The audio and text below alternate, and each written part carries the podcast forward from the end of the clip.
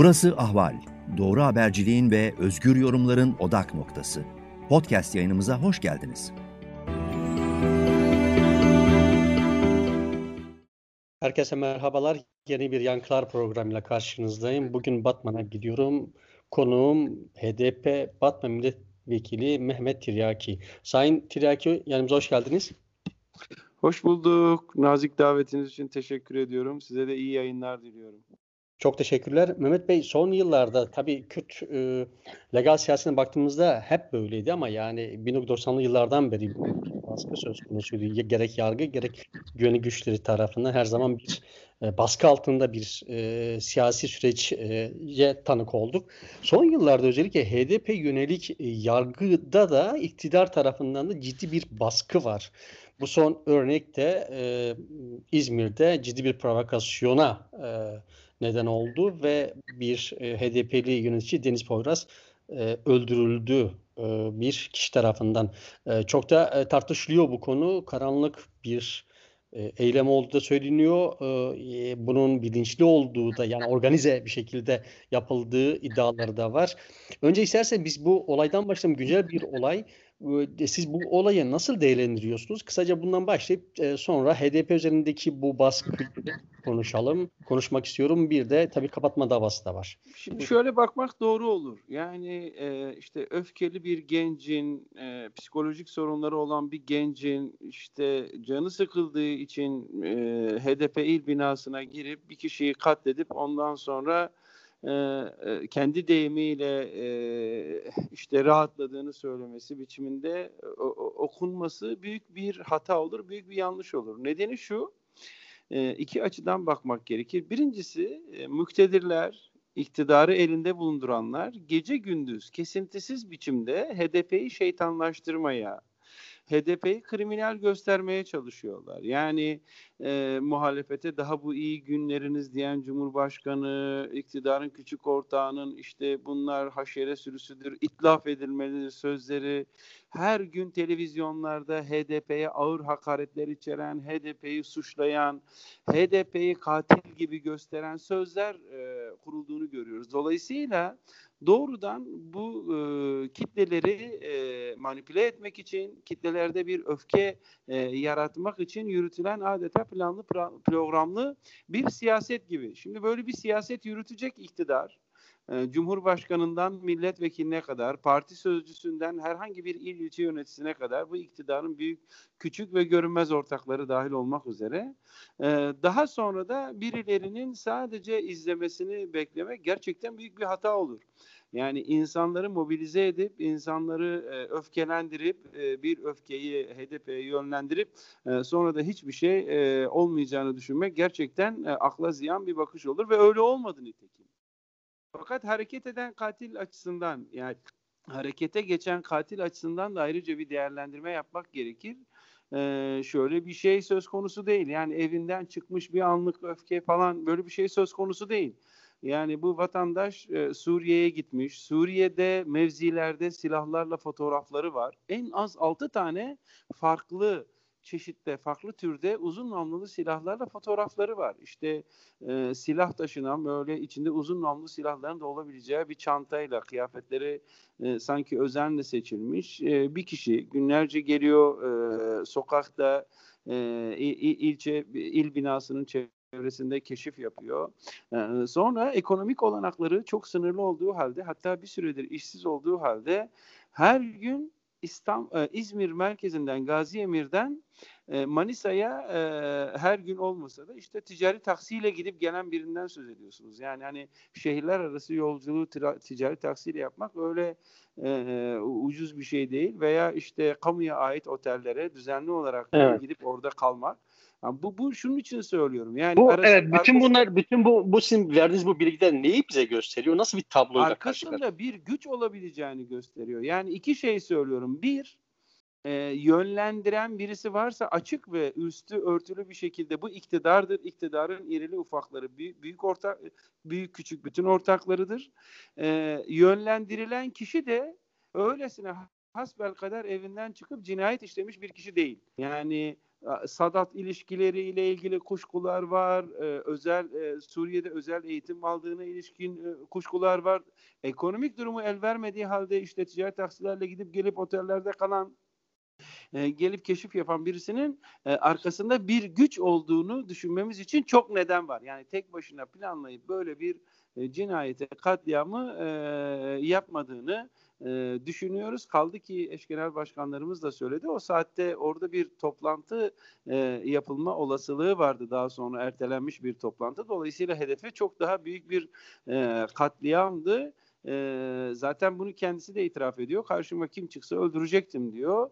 E, o gün orada parti çalışanımız, partimizin e, üyesi Deniz Poy, Poyraz arkadaşımız vardı ve, ve, ve onu katletti. Dolayısıyla bu e, örgütlü, planlı, programlı bir cinayettir, bir katliamdır demek yanlış bir değerlendirme olmayacak. Aslında hedeflediği daha büyük bir katliam mı yapmak? Kesinlikle bu böyle anlaşılıyor. Çünkü o saatlerde e, il yöneticisi arkadaşlarımız orada bir e, e, toplantı yapacaklarını fakat o toplantının e, saat itibariyle ertelendiğini söylüyorlar. E, öyle anlaşılıyor ki bu bilgiye de sahip ve o saatte gelip daha büyük bir katliam yapmayı planlamış. Peki bu e, aynı zamanda siyasi partilerin özellikle muhalefette yer alan siyasi partinin bir güvencesinde olmadığının da bir göstergesi mi? Yani bundan sonra için neler bekliyorsunuz? Kesinlikle çok haklısınız. Yani sonuçta biz e, legal e, siyasi partilerden bahsediyoruz. Yani bizim parti binalarımızda öyle ellerinde uzun namlulu silahlarla veya silahlarla, tabancalarla işte korunan 24 saat falan böyle bir yer değildir siyasi partiler. Yani ne bizim bir partimiz ne de bir başka siyasi parti. E, sonuçta günlük yaşamını sürdüren, e, sivil insanların gidip geldiği yerlerden bahsediyoruz. Yani katlettiği kişi de e, emekçi, 20 yaşında gencecik bir kadın. E, bu insanların e, siyasi faaliyet yürüten bu insanların e, güvenliğini kim sağlayacak? Elbette ki kamu otoritesi sağlayacak. Peki kamu otoritesi bu güvenliği sağlamak bir yana bu saldırıları adeta teşvik ediyorsa ne olacak? Elbette o ülkede e, siyaset yapmanın koşulları kuşkulu hale gelecek ve bizce Türkiye'de e, siyaset yapmak zaten tehdit altındaydı. Şimdi aynı zamanda e, yaşam güvencesinden de yoksundur e, siyaset yapmak demek mümkün. İktidar bu tür e, ya HDP yönelik bu tür söylemleriyle neyi amaçlıyor? Ya birçok şey amaçlıyor kuşkusuz. Yani iktidarın amaçlarından birisi şu bir, bir seçim kazanmak e, e, istiyor, başarılı olmak istiyor, e, kitlelerin muhalefetten uzaklaşmasını istiyor, Cumhur İttifakı'nı e, desteklemesini istiyor. Bu e, bu, bu bir, bir amaç.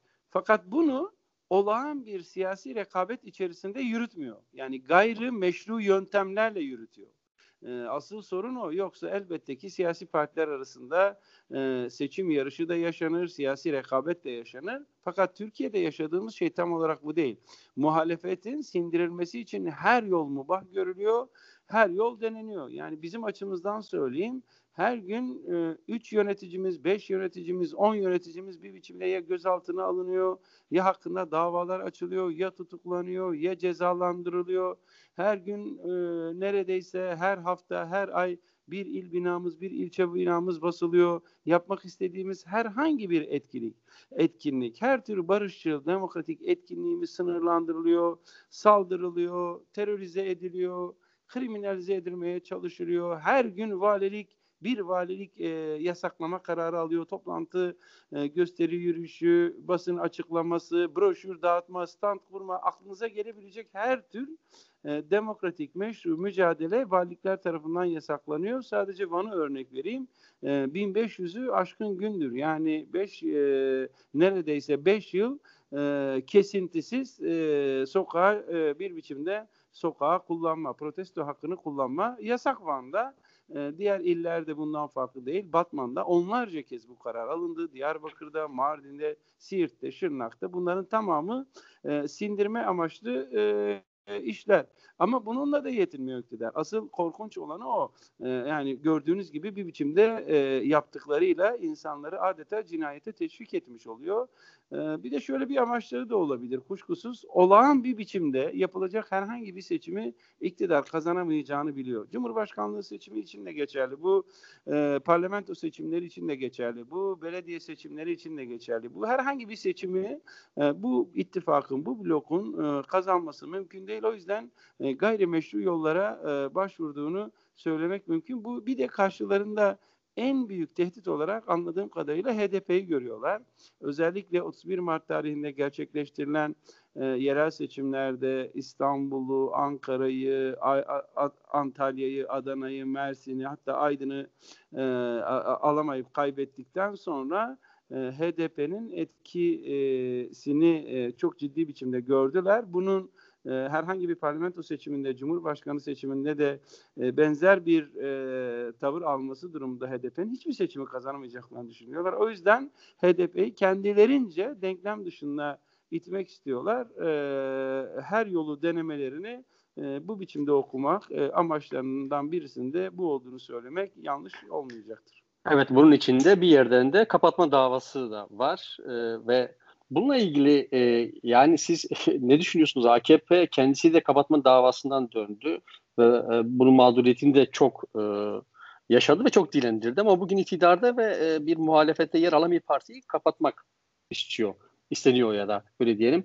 E, nasıl görüyorsunuz siz 2021 Türkiye'sinde bir partinin kapatmayla karşı karşı kalma durumunu? Şöyle söyleyeyim Burhan Bey, e, AKP hakkında kapatma davası açıldığında AKP bir yazılı savunma vermişti. Sözlü savunma da yaptılar ama yazılı bir savunma vermişlerdi. Emin olun o yazılı savunma AKP'nin faaliyetleri, yürüttüğü faaliyetlerin meşruluğu üzerine e, yükselen bir savunma değildi. Savunmanın önemli bir bölümü siyasi partilerin demokratik bir yaşam için nasıl vazgeçilmez olduğu, siyasi partilerin kapatılmasının nasıl demokrasiye e, zarar vereceğine yönelik bir manifesto niteliğindeydi. E, yani şunu söylüyorlardı işte bir parti kapatılabilir ama biz kapatılamayız demiyorlardı. Siyasi partilerin kapatılmasının ne kadar büyük bir hukuksuzluk olduğunu söyleyen e, bir dil, bir bir savunmaydı. Dün siyasi partilerin kapatılmasını demokrasinin katledilmesi olarak görenler bugün bir siyasi partinin e, kapatılması karşısında e, adeta e, onaylar biçimde sessiz kalıyorlar. E, geldikleri e, noktayı göstermesi açısından e, AKP e, açısından söylüyorum gerçekten e, çok çarpıcı e, açıkça açık biçimde partinin e, bütün kurumlarında AKP için söylüyorum işte HDP kapatılsın biz kapatılmasını savunuyoruz biçiminde bir söz kurulmuş değil yaygın biçimde. E, Numan Kurtulmuş buna karşı olduğunu söyledi. E, Ticaret Bakanı olan daha sonra Mehmet Muş Grup Başkan Vekili iken e, HDP hukuksal olarak da kapatılmalıdır gibi bir cümle kullandı. Ama yaygın biçimde AKP'liler e, HDP'nin kapatılması gerekir biçimde sözler kullanmadılar. Onlar daha çok fiilen işlemez hale getirmek için az evvel söylediğimiz şeyleri yapıyorlardı. Ama bu sessizlik aynı zamanda oynaylamak anlamına geliyor. Bu sessizlik MHP'nin talebine olumlu biçimde yanıt vermek anlamına geliyor. Bu sessizlik Doğu Perinçek gibi demokrasi düşmanlarının taleplerine olumlu biçimde yanıt vermek anlamına geliyor. AKP'nin bugün e, tam olarak yaptığı bu. E, gerçekten 21. yüzyıl Türkiye'sinde hala siyasi partilerin e, kapatılması için bir dava açılması Türkiye demokrasi açısından büyük bir talihsizlik. Türkiye demokrasisinin geldiği noktayı göstermesi açısından da gerçekten e, büyük e, bir talihsizlik. Bir de şuna dikkatinizi çekmek isterim. Yani şöyle bir e, iddianame yoktu bu ikinci e, Yargıtay Cumhuriyet Başsavcılığı'nın HDP hakkında kapatılma istemiyle yaptığı ikinci başvuru. İlk başvuru da şunu yapmışlardı. Oturup Google'dan işte HDP'nin sözlerini, HD 6-8 Ekim'le ilgili açılan e, davayı ve, sadece e, milletvekillerinin, parti yöneticilerinin hakkındaki ceza soruşturmalarını, ceza davalarını e, sıralayarak açılmış bir kapatma davasıydı. Yani bu kadar milletvekili hakkında bu kadar soruşturma var, bu kadar ceza davası var, bu kadar yöneticisi hakkında bu kadar soruşturma var, bu kadar ceza davası var deyip yüzde doksanı bundan oluşuyordu iddianamenin. Üst üste koyarak bir kapatma davası açmışlardı. Yani HDP'ye yöneltebilecekleri doğrudan bir suçlama yoktu. O yüzden e, her konuşmamıza önce soruşturma açıp sonra bu soruşturmaları üst üste koyup işte HDP kapatılsın e, demek biçiminde okumak e, mümkündü. Çok e, dikkat çekici bir gelişme oldu. Anayasa Mahkemesi aslında bir usulü inceleme yaparken ilk başvuru sırasında siz HDP'nin kapatılmasını neden istiyorsunuz? E, anlamına gelecek bir soru sormuştu. Yani kapatılmasını isterken e, dayandığınız e, dayanıklar tam olarak anlaşılamamıştır. Yani bu söylediğiniz işte milletvekillerinin veya yöneticilerin konuşmalarıyla HDP'nin kapatılması arasında bir bağ kurulamamıştır demişti Anayasa Mahkemesi. Düşünün kapatma davasında niye kapatmasını kapatılmasını istiyorsunuz demiş oldu aslında Anayasa Mahkemesi ve bunu oy birliğiyle söylemişti. Şimdi ikinci e, iddianame Anayasa Mahkemesi'ne soruldu. İkinci iddianamede de bu aradaki 3 ay içerisinde HDP'ye yönelik yeni bir suçlama yöneltilmediğine, yöneltilemeyeceğine göre aynı şeyin tekrarından farklı bir şey olacağını e, düşünmüyoruz. E, ayrıca dikkatinizi çekerim bir şeye daha. E, raportör raporunu hazırladı. İddianamenin kabulü yönünde karar verilsin dedi. Fakat e, HDP'nin mal varlığına tedbir konulsun talebini de reddetti. Anayasa Mahkemesi ne karar verir? Eğer Anayasa Mahkemesi bir kapatma kararı verirse e, dünyadaki, Avrupa'daki demokrasi kurumları nezdinde zaten çok düşük olan saygınlığını tamamen yitirmiş olacaktır. Eğer e, kapatırsa. Evet e, Venedik Komisyonu ve Avrupa İnsan Hakları Mahkemesi e, başta olmak üzere e, hala 21. yüzyılda e, sadece söylemleri nedeniyle, sadece yürüttüğü siyaset nedeniyle e, bir partinin kapatılmasına e, karar verilmesini hiç kimse doğru bulmayacaktır. Bu nedenle e, Anayasa Mahkemesi'nin e, bu davayı reddetmesini umuyoruz, bekliyoruz. Anayasa Mahkemesi ne karar vereceğini hep birlikte göreceğiz. Sonuna kadar partimizi savunacağız, sonuna kadar hukuku savunacağız ve kapatılmaması için e, ne gerekiyorsa bu anlamda meşru yollarla yapacağız. Velev ki Anayasa Mahkemesi bir kapatma kararı versin. Her yerde söyledik. E, bir kez de sizin aracılığınızla söylemek istedim. E, HDP binalardan ibaret bir parti değil, Tabena'dan ibaret bir parti değil. HDP bir fikriyattır, HDP bir düşüncedir ve bu fikriyat, bu düşünce bir biçimde başka adla, başka bir yolla e, siyasal mücadelesini yürütecektir. Peki Mehmet Bey bunlar da son sözler olsun. Ee, ilerleyen günlerde tekrardan başka programlarda buluşmak dili, diliyle. Çok teşekkürler. Ben çok çok teşekkür ediyorum. E, aracılığınızla izleyen herkese, dinleyen herkese sevgilerimi, saygılarımı sunuyorum. Ahval podcastlerini tüm mobil telefonlarda Spotify, SoundCloud ve Spreaker üzerinden dinleyebilirsiniz. Apple iPhone kullanıcıları bize iTunes üzerinden de ulaşabilir. Türkiye'nin ve hayatın cıvıl cıvıl sesleri Ahval Podcast dizisinde. Kulağınız bizde olsun.